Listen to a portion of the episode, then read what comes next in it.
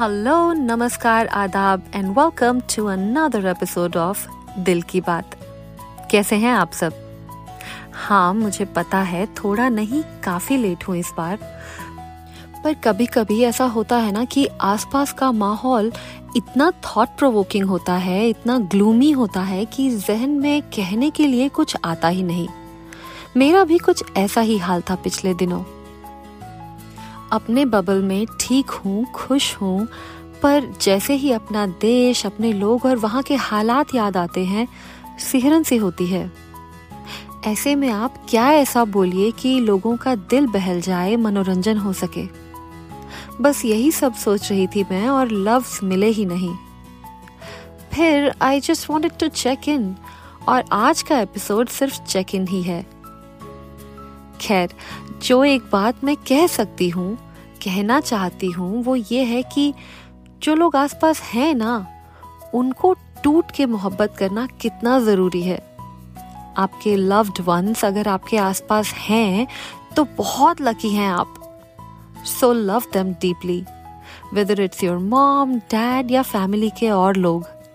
जब तक हैं ना, उन्हें इस बात का एहसास दिलाते रहिए कि आप उनसे कितना प्यार करते हैं। Hugging them without a reason, TV बंद करके उनकी मेमोरी सुनना, उनसे कहानियाँ सुनना, गेम्स खेलना, ये कुछ वो एक्टिविटीज़ हैं जो आप घर बैठे सबके साथ कर सकते हैं। मैं बचपन में अपनी दादी से पाकिस्तान की ढेरों कहानियाँ सुनती थी, उनसे ढेरों सवाल पूछती थी। वो लोग पार्टीशन के वक्त पाकिस्तान से इंडिया आए थे। उनकी हैप्पी मेमोरीज और स्ट्रगल के बारे में सुनना मुझे बहुत अच्छा लगता था। वो जो दुनिया मेरे सामने बनाती थी अपनी बातों से, उसे मैं समझ नहीं पाती थी उतने अच्छे से। खेत ही खेत, मिट्टी के घर, सुबह से शाम तक काम, अंगीठी या तंदूर का खाना, पैदल चलकर दूर मेलों में जाना, ये सब मेरी जिंदगी से बहुत अलग था। एक रोमांटिसाइज्ड सा वर्जन था मेरे दिमाग में उनके बचपन का। फिर कैसे उनको अचानक सब कुछ छोड़ छाड़ कर भागना पड़ा, और वो तो यही सोच के निकले थे कि वापस अपने घर जा पाएंगे दोबारा। मेरे दादा दादी, नाना नानी सब सरहद के उस पार से ही आए थे। शादी हो चुकी थी दोनों कपल्स की तब तक।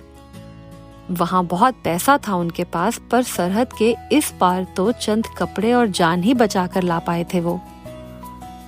मेरे नाना जी ने सरहद के इस पार आकर अपनी शुरुआत बहुत पीछे से की थी।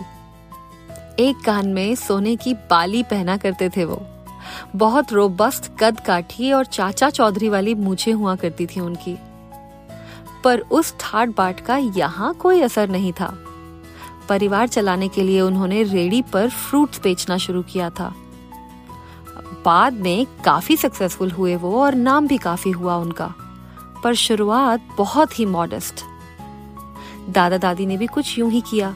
उन्हें एम्ब्रॉयडरी और टेलरिंग का काम आता था, तो शुरुआत वहीं से की।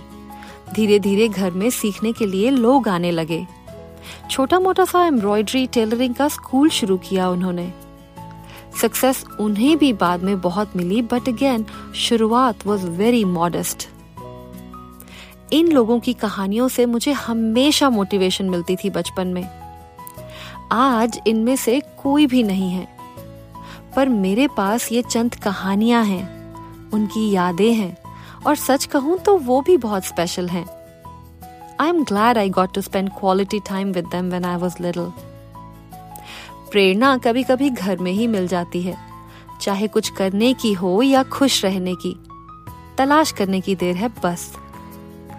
पर उस एहसास का क्या जो किसी को खो कर आता है, उससे स्ट्रॉन्ग इमोशन तो कोई हो ही नहीं सकता ना। किसी के चले जाने का गम, इस लॉस से कोई कैसे डील करे, मैं आपको उसकी कोई सलाह, कोई सजेशन नहीं दूंगी, और उस लॉस की बात करके उससे छोटा भी नहीं करूंगी, क्योंकि मैं शायद समझ ही ना पाऊं। पर बस इतना कहूंगी कि उन यादों को समेट कर अपनी हिम्मत बना सकें तो जरूर बनाएं। उनके कोई सपने रह गए हों तो उन्हें पूरा करने की कोशिश करें, क्योंकि इससे ज्यादा तो हमारे बस में कुछ है भी नहीं। अश्कों में पिरो के उसकी यादें, पानी पे किताब लिख रहा हूँ। बस आज मैं इतना ही कहना चाहती हूँ। आप लोगों के काफ़ी सारे सजेशन, सुझाव, ईमेल्स मिली, उनके लिए थैंक यू। अगली बार आपके ही किसी सजेस्टेड टॉपिक पे बात करेंगे। आप लोग सुखी रहें, स्वस्थ रहें और हिम्मत बनाए रखें। इसी दुआ के साथ मैं हूँ ऋतु और अगले एपिसोड में हम फिर करेंगे दिल की बात।